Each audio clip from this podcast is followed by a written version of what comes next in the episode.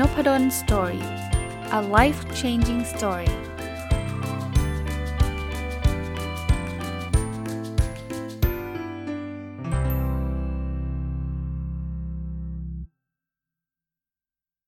สวัสดีครับ ยินดีต้อนรับเข้าสู่นพดล Story พอดแคสต์นะครับ วันนี้วันเสาร์เนาะถ้าฟังตรงวันก็รายการผู้ประกอบการวันหยุดหรือ Weekend Entrepreneur นะครับ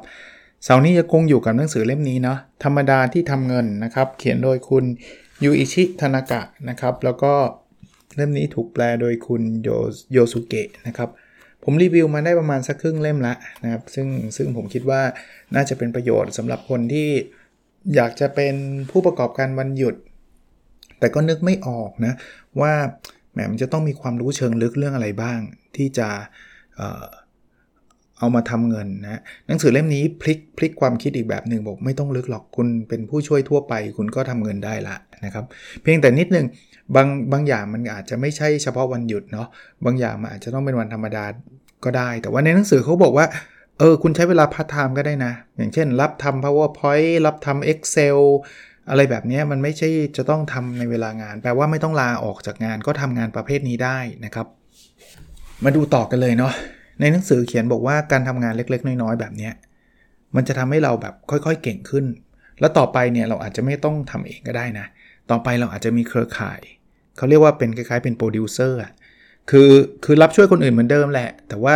สมมติไอ้คนนี้ต้องการงาน Excel คุณมีรุ่นน้องอีก 10 คนที่ทำ Excel เก่งอยู่ในทีมคุณเอ่อคนนี้อยากให้ทำ powerpoint คุณรับงานมาเนาะแล้วคุณก็มีรุ่นน้องอีก 10 คนที่ทำ powerpoint เก่ง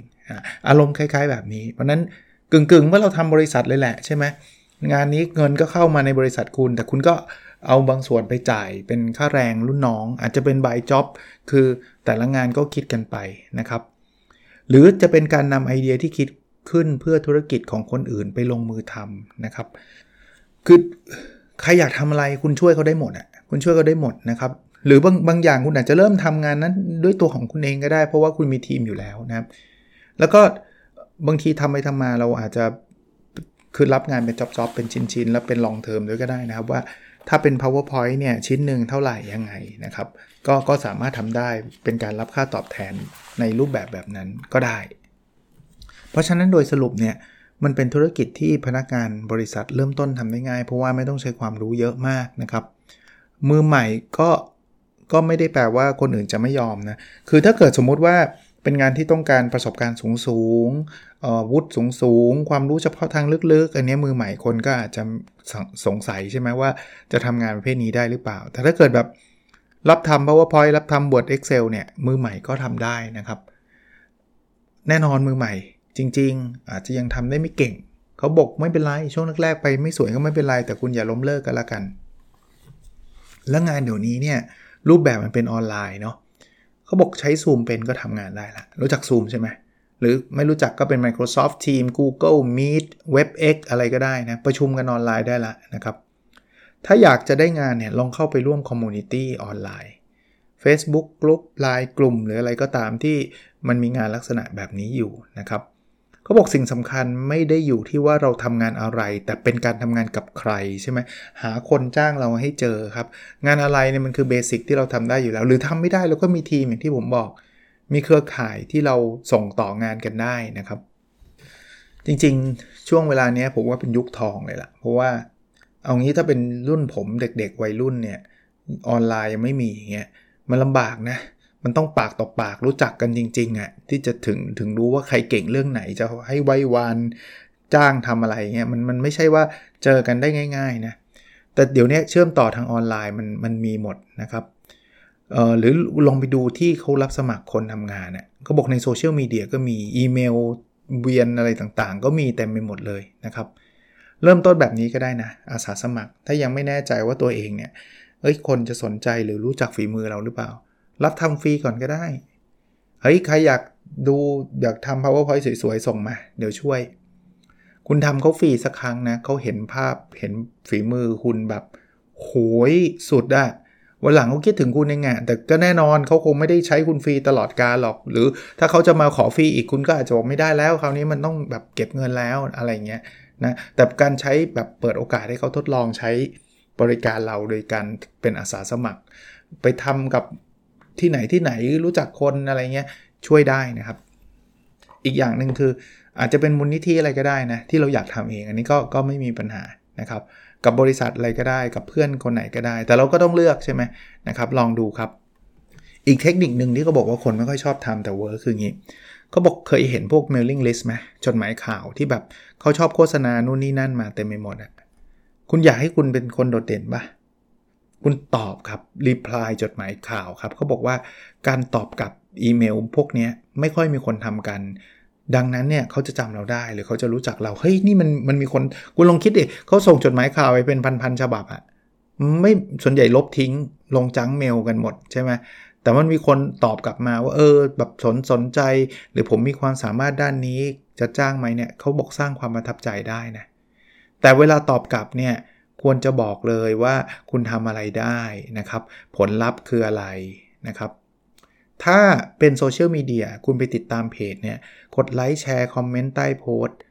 ที่ไม่ได้รับความสนใจอะทำไมเป็นแบบนั้น เราจะสังเกตนะครับว่าเวลาโพสอะไรที่มันปังๆ แบบคนเยอะเนี่ยคอมเมนต์เป็นร้อยเป็นพันเนี่ย ถ้าคุณไปคอมเมนต์ตอนนั้นนะ ว่าสุดยอดจังเลยดีจังเลย คุณถูกกลืน เพราะว่ามันมีคนตอบแบบนี้ประมาณพันกว่าคน คุณตามเพจนั้นไปเรื่อยๆครับผมมั่นใจว่ามันไม่ได้ทุกโพสหรอกที่ที่มันจะมีคนคอมเมนต์เป็นหลักร้อยหลักพัน มันจะมีโพสต์แป๊กบ้างอะไรบ้าง เขาบอกว่าตามไปที่ไอ้โพสต์ที่ไม่ค่อยได้รับความสนใจครับ เขียนตอบเลย เขาจะจำคุณได้เลยอะ่ะ เพราะเขาจะเห็นเลยว่าคุณมาตอบ เพราะอะไรครับ เพราะมันมีคนตอบอยู่คนเดียว 2 คนนะคุณคุณทำแบบนั้นตัวคุณจะโดดเด่น แล้วเดี๋ยววันหลังเขาก็จะเข้าใจคุณ เอ๊ะ คนนี้ใครวะ ถ้าคุณแนะนำตัวสักพักหนึ่ง inbox เข้าไป ก็อาจจะได้งานในลักษณะแบบนี้ก็ได้นะครับ อีกส่วนหนึ่งคือเขาบอกว่างานที่เราแบบ support แบบนี้มันมีอยู่เยอะ เพราะนั้นเนี่ยคุณต้องเขียนโปรไฟล์นะว่าคุณทำอะไรได้บ้างนะเขียนใน l i ก์อินก็ได้รู้จัก LinkedIn ไหมฮะหรือในเรซูเม่คุณหรืออะไรอย่างเงี้ยนะครับผลตอบแทนใหม่ๆเนี่ยมันมันอาจจะไม่ได้เยอะมากนักหรอกนะคุณอย่าไปคิดว่าโอ้โหจ้างทำ powerpoint ครั้งหนึ่ง2ล้านบาทเลยมันไม่มีขนาดนั้นนะแต่ว่าอย่าลืมว่านี่คืองานเสริม มันมันหลักการผมถึงเอามาเล่าในรายการ Weekend Entrepreneur ไงทำเงินจากงานที่ไม่ใช่อาชีพหลักก็เป็นประสบการณ์แล้วก็ได้เงินด้วยนะครับ ผมว่าก็เข้าขาย Weekend Entrepreneur นั้นโดยส่วนใหญ่นะเรารับงานเนี่ยคนจ้างได้โดยตรงนะครับ แล้วก็อย่างที่บอกนะ เริ่มต้นจากศูนย์อยากไม่มีใครรู้จักเลย ค่อยๆ พัฒนาตัวเองเดี๋ยวก็จะได้รับค่าตอบแทนสูงขึ้นเรื่อยๆนะครับ ลองไปประกบทำงานผู้บริหารผู้ประกอบการ เอางี้ถ้าเกิดคุณแบบรู้สึกอยากทำงานใกล้ชิดกับใครลองเสนอตัวกับคนนั้นครับเพราะบางทีเนี่ยรายได้อาจจะไม่ใช่เรื่องหลักอะเรื่องหลักคือได้รับประสบการณ์ ได้รับมุมมองได้รู้จักคนระดับนี้เนี่ยบางทีก็คุ้มค่าเหมือนกันนะ คือในหนังสือเนี่ยมันมีคำพูดนี้ผมชอบนะก็บอกว่าแทนที่จะเปลี่ยนสิ่งที่ชอบไปเป็นธุรกิจ หันมา support ธุรกิจที่คนของคนที่เราชื่นชอบดีกว่า เอางี้ผมผมยกตัวอย่างให้นะ เช่น คุณเนี่ยความชอบคือการอ่านหนังสือนะสมมตินะ คุณชอบมากอ่านหนังสือ แล้วคุณก็นั่งคิดว่าเอ๊ะฉันจะทำธุรกิจเกี่ยวกับหนังสืออะไรดี ซึ่งบางทีมันยากไงถ้าเราไม่ได้อยู่ในวงการหนังสือหรือว่าไม่ได้มีเงินทุนมากมาย แล้วคุณจะไปเปิดร้านหนังสือหรอคุณจะทำสำนักพิมพ์หรออะไรเงี้ยมันก็ไม่ใช่เรื่องง่ายๆใช่ไหมยิ่งเราไม่เก่งด้วยเนี่ยยิ่งลำบาก ถ้าเป็นไอเดียธรรมดาที่ทำเงินหนังสือเล่มเนี่ยเขาบอกว่าคุณไป support ธุรกิจที่ของคนที่คุณชอบก็ได้ เช่น คุณมีนักเขียนคนโปรดคนเนี้ยคุณเสนอตัวไปช่วยเขาครับ ซึ่งเขาอาจจะมีสำนักพิมพ์ของเขาเอง เขาอาจจะมีร้านหนังสือหรืออะไรก็แล้วแต่ครับ แต่คุณชอบเขาไง แล้วธุรกิจนี้คุณคุณก็ชื่นชอบเพียงแต่มันไม่ใช่เป็นของคุณนะแต่คุณก็ได้เงินเหมือนกันนะจากธุรกิจเนี้ยแต่เป็นธุรกิจของการ support สิ่งที่คุณรักอ่ะเฮ้ยได้ไอเดียใหม่เนาะ คือจริงพอจะบอกว่าจะทำในสิ่งที่เรารัก สิ่งที่เราฝัน มันก็ยากไงไม่มีเงิน ไม่มีความรู้ไม่มีอะไรหลาย ๆ อย่างใช่ไหมคุณไปช่วยเขาไงช่วยเขาช่วยเขาทำอะไรก็ได้ครับ แต่ไม่ได้ช่วยฟรีนะ ช่วยแล้วก็ได้เงินนะครับเขาบอกว่าความสัมพันธ์จะเกิดขึ้นจริงเมื่อได้เจอกันครับ คือเวลาคุณไปช่วยคุณเจอครั้งแรกเขาอาจจะไม่ได้สนิทกับคุณไม่ได้รู้จักอะไรมากมาย แต่ว่าทำไปเรื่อย ๆ สักพักเขาก็จะรู้จักคุณนะครับ บอกโฆษณาแต่ตัวเองว่าฉันเก่งว่าอย่างนี้ไม่ work หรอก พยายามส่งมอบคุณค่าให้คนรอบข้างแทน ถ้าคุณโฟกัสที่การให้คุณค่านะ ให้สิ่งที่ดีๆ กับเขาไปเรื่อยๆ เนี่ย เดี๋ยวเดี๋ยวคุณดังเองคุณไม่ต้องกลัวหรอก ก็คงเป็นธีมหนังสือเนี้ยเนาะ คือเรื่องธรรมดา เหมือนกับใครก็ทำได้ แต่ว่าเราสามารถเปลี่ยนเป็นเงินได้นะครับ เชื่อไหม คนที่เขามีมีความรู้ลึกๆ หรือจะเรียกว่าเป็นผู้เชี่ยวชาญเนี่ย เขาไม่อยากจะทำงานธรรมดาพวกนี้ คือพูดแบบนี้อย่างนี้ ไม่ได้บอกว่างานธรรมดาเป็นงานที่ไม่มีค่านะ มันมีค่ามากแล้วมันจำเป็นต้องทำแต่ว่าเขาทำไม่ถนัดไงเขาเขาไม่สามารถทำคนเดียวได้ทุกเรื่อง เพราะฉะนั้นเนี่ยตามหลักการทั่วๆไปของคนที่เป็นผู้เชี่ยวชาญคือเขาจะโฟกัสเรื่องที่เขาทำได้ดี เรื่องที่เขาอาจจะไม่ได้เก่ง เขาจะหาคนช่วยอยู่แล้วนะครับ เพราะนั้นงานนั้นก็มีคุณค่ากับเขานะ แต่ว่าเขาทำไม่เก่งเราก็มาช่วยเขา การช่วยเนี่ยในหนังสือเขียนไว้ว่าอย่าไปยึดผลประโยชน์ระยะสั้น หลายครั้งในผู้เขียนเองเนี่ยนะครับ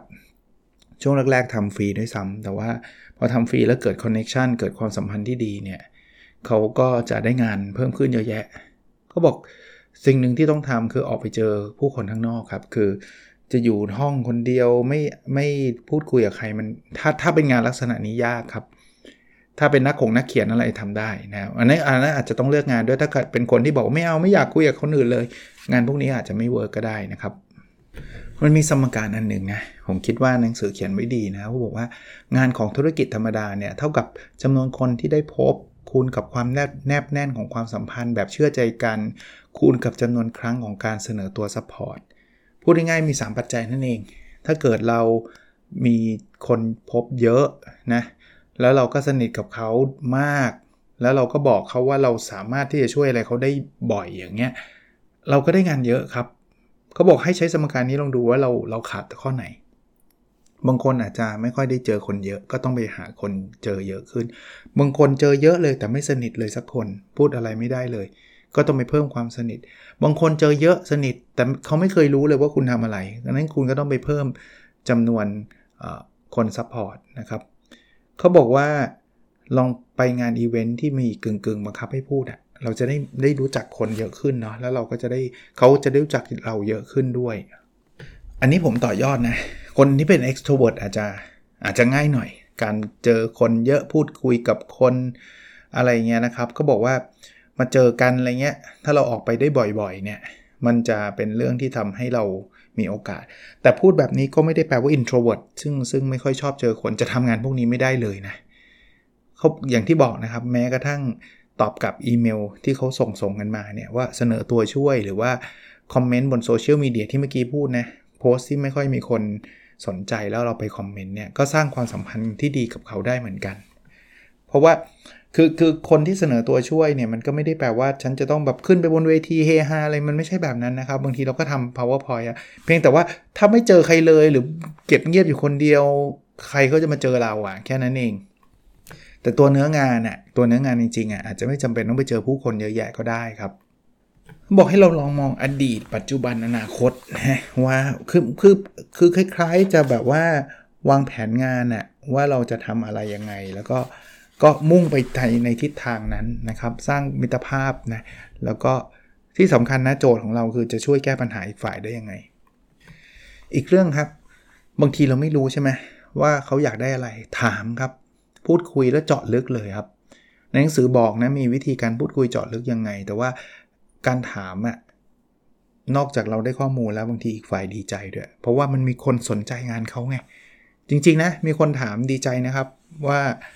เออเขาสนใจงานเราแล้วเราก็อยากที่จะบอก เพียงแต่ดูจังหวะนิดนึงนนี้ผมต่อยอดให้ไม่ใช่ไปถามช่วงเขายุ่งๆอะไรเงี้ยจะถามอยู่นั่นแหละอันนี้อาจจะไม่เหมาะนัดเขาคุยกันนิดหน่อยนะครับแล้วก็ถามได้ คนนี้บางคนกลัวความผิดพลาดเขาบอกไม่ต้องกลัวครับ เสนอตัวให้มากที่สุดเลยนะครับนะทำให้มันเต็มที่นะครับเเน้นนะผลลัพธ์ระยะสั้นยังไม่เป็นไรนะยังไม่ต้องเอากำไรสูงที่สุดอะไรเงี้ยยังไม่ต้องคิดนะให้ความสำคัญกับการส่งมอบคุณค่ามากกว่า บางทีโอ้โหได้เงินนิดเดียวทำไมทำซะเยอะขนาดนั้น เดี๋ยวระยะยาวดีเองครับ คนก็มาสนใจเรานะครับเขาบอกห่างส่งมอบคุณค่าไปเรื่อยๆ สักวันจะมีคนอยากทำงานกับเราแน่นอนครับ เป็นกำลังใจให้สำหรับคนเพิ่งเริ่มต้นดูเหมือนอาจารย์ผมเริ่มแล้วเนี่ยสสัปดาห์ไม่มีใครติดต่อมาเลย พยายามต่อครับ แล้วอย่างที่ผมบอกทำฟรียังทำได้เลยช่วงแรกๆนะให้คนเขารู้ว่าฝีมือเราประมาณไหน ในหนังสือเนี่ยเขาบอกว่าทำมาจุดหนึ่งเนี่ยนะ มันจะมีรายได้เข้ามาจนกระทั่งมันอาจจะมากกว่าเงินเดือน เราไม่ต้องพึ่งบริษัทนะครับ ไม่ได้แปลว่าทำมาปุ๊บเราต้องลาออกจากบริษัทนะ แต่ว่าเราจะอุ่นใจแล้ว ต่อให้บริษัทเลิกออฟฉันก็มีเงินเดือน พอๆกับที่ฉันอยู่บริษัทเลยอาจจะมากกว่านะครับ แต่แต่พอยต์คือมันไม่ใช่ว่าสัปดาห์เดียวได้ไง เราต้องพยายามนะครับ เข้าใจคนอื่นให้เยอะเนาะนนึกอย่างเงี้ยนึกอย่างเดียวเลยบอกว่าจะทำยังไงให้ช่วยเหลือเขาได้นะครับ แล้วเราเลือกงานได้งานไหนที่ไม่ชอบไม่สนุกก็ไม่ต้องทำนะครับ เอาที่ที่เราชอบแล้วเราสนุก เน้นนะครับ งานนี้ในหนังสือพูดไว้หลายตอนว่าทำคู่กับอาชีพงานประจำได้นะครับ อย่าไปคิดว่าจะต้องลาออกมาทำเท่านั้นนะครับ งานเป็นงาน basic support แล้วค่อยๆทำจนกระทั่งวันหนึ่งเราอาจจะเป็นโปรดิวเซอร์คือคนที่รวบรวมให้คนอื่นมาทำงานให้เราก็ได้ รับงานมาแล้วเราไม่ได้ทำเองก็ได้นะครับ เขาบอกว่าทำแบบนี้สุดสุดท้ายเราจะเติบโตเองครับ อีกหนึ่งทักษะที่เราต้องมีคือการขายนะไปฝึกได้เลยนะ ยิ่งเราขายได้ดี ขายคืออะไรขายความสามารถเรานี่แหละ ให้เขารู้จักเรานะครับ ก็บอกว่าตัวเรื่องในชีวิตจะเพิ่มขึ้นเลยครับ แล้วทำพวกนี้ผมผมต่อยอดให้อีก การขายไม่ได้เป็นการเอาเปรียบคนอื่นนะครับ เพราะว่ามันคือการแลกเปลี่ยน มันคือการตอบแทนคนอื่น ตอบแทนสังคม ตอบแทนหลาย ๆ อย่าง เราไม่เราไม่ได้เอาเงินเข้ามาแล้วเราหนีไปนี่ใช่ไหมเราก็ทำเต็มที่นะครับงานก็ดีนะครับมันก่อตั้งธุรกิจธรรมดาที่ที่ช่วยเหลือคนอื่นเนี่ยเขาบอกว่ามันมันเติมเต็มชีวิตเราได้นะ มันเป็นหนึ่งในการทำตามความฝัน ที่เมื่อกี้ผมพูดอะผมว่าไอเดียดีมากเลย บางทีทำตามฝันมันทำไม่ได้เพราะว่ามันต้องใช้เงินลงทุนเยอะ ต้องใช้ความสามารถนะ แต่ว่าการไปช่วยคนอื่นทำธุรกิจที่เราชื่นชอบอะ อาจจะทำให้เราตามความฝันได้เลยนะ แถมทำได้เดี๋ยวนี้ เออ เพราะอีกอันนึงที่ชอบนะเขาบอกว่า ถ้าทำอะไรที่ท้าทายตัวเองอะมันมันมันน่าจะเป็นสิ่งที่ดีเนาะแล้วเราลองวางแผนระยะยาวไว้ก็ได้ว่า เอาวันนี้เราช่วยเขาไม่แน่ต่อไปเราอาจจะมีธุรกิจแบบนี้ก็ได้นะ เพราะเพราะการที่คุณไปช่วยเขาเนี่ย อีกอันนี้ผมเพิ่มให้ในจากหนังสือเนี่ยมันทำให้คุณรู้จักธุรกิจดีนั้นมากขึ้นเรื่อยๆ สมมุติว่าคุณไปช่วยคนที่เขาเปิดร้านหนังสือ คุณยังไม่ต้องไปเปิดเองนะ คุณไปช่วยเขาอะช่วยทำมันนู่นทำนี่เต็มไปหมด คุณจะรู้หมดเลยนะ operation ร้านหนังสือเป็นยังไง แล้วถ้าเกิดวันหนึ่งคุณอยากเปิดจริง ๆ คุณมีเงินเก็บ คุณทำได้นะเป็นนี่คือแผนระยะยาว อาจจะมองมองแบบนั้นก็ได้นะ อีกมุมหนึ่งคือมองว่าฉันจะเปิดร้านหนังสือแหละ แต่ตอนนี้ยังไม่มีทุนยังทำไม่เป็นเฮ้ยเสนอตัวช่วยคนนั้นเปิดร้านหนังสือพี่จะให้ผมทำอะไรบ้าง เดี๋ยวผมช่วยพี่ได้เลย ให้ผมติดต่อซัพพลายเออร์เดี๋ยวผมทำให้ทำ Excel ทำไฟล์ เก็บเงิน ผมช่วยพี่ได้นะ แต่อาจจะวันเสาร์อาทิตย์นะเพราะผมทำงานประจำนะครับ อย่างเงี้ยมันมันมันมันอาจจะทำให้เราตอบโจทย์ความฝันเราก็ได้นะครับเขาบอกว่าหรือไม่บางทีเราทำแค่นี้เราก็เราก็ได้เงิน แล้วก็รู้สึกว่างานที่เราทำมันก็มีคุณค่าแล้วนี่อาจจะนี่คือความฝันเราเลยก็ได้นะคือการทำงานในฝันเลย บอกยิ่งทำเร็วเท่าไหร่เนี่ยยิ่งมีความเสี่ยงน้อยลงเท่านั้น คือคุณเริ่มทำคุณไม่มีอะไรจะเสียอยู่แล้ว คนที่ ทำงานแบบเพิ่งทำงานปี 2 ปีมันก็ไม่ได้มีอะไรมากมายใช่ไหมคุณก็ยิ่งยิ่งไม่ต้องกลัวนะครับ แล้วอีกอย่างหนึ่งคือมันไม่ได้ใช้เวลางานประจำไปทำนะฮะเราใช้เวลาเสาร์อาทิตย์ เวลาตอนเย็นไปทำยิ่งยิ่งไม่มีความเสี่ยงหรือความเสี่ยงน้อย ขออย่างเดียวขออย่างเดียว คือไม่ใช่ธุรกิจที่เป็นธุรกิจที่มันหมิ่นเหม่เรื่องของกฎหมายและศีลธรรมไอ้พวกนั้นไม่เอานะครับ โดยสรุปนะ คนไม่มีพรสวรรค์อะไรเลยเนี่ยก็ก่อตั้งธุรกิจธรรมดาแบบนี้ได้ แล้วก็เมื่อ support คนอื่นไปเรื่อยๆเนี่ยสักวันทางจะเปิดออก เราอาจจะทำอะไรอีกหลายอย่างได้เลยนะครับ แล้วก็จะเปลี่ยนชีวิตของเราได้ ก็เป็นอันจบหนังสือเล่มนี้นะครับ ธรรมดาที่ทำเงินของคนของคุณยูอิชิทานากะเป็นผู้เขียนแล้วก็คนแปลนะครับ คือเมื่อกี้พูดชื่อไปละ คุณโยซุเกะเป็นคนแปลนะ ก็หวังว่าจะเป็นประโยชน์กับ ผู้ที่เป็นผู้ประกอบการวันหยุดทุกคนนะครับ ลองดูนะครับเป็นอีกหนึ่งตัวอย่างที่สามารถนำไปปรับใช้ได้นะครับสำหรับอาทิตย์ถัดไปก็อาจจะมีหนังสือ มีความคิดเห็นต่างๆ ที่จะนำมาแลกเปลี่ยนกันอยู่เรื่อยๆนะโอเคครับ แล้วเราพบกันในสดถัดไปนะครับ สวัสดีครับ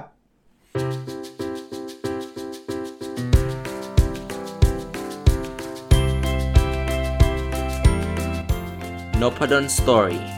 a life changing story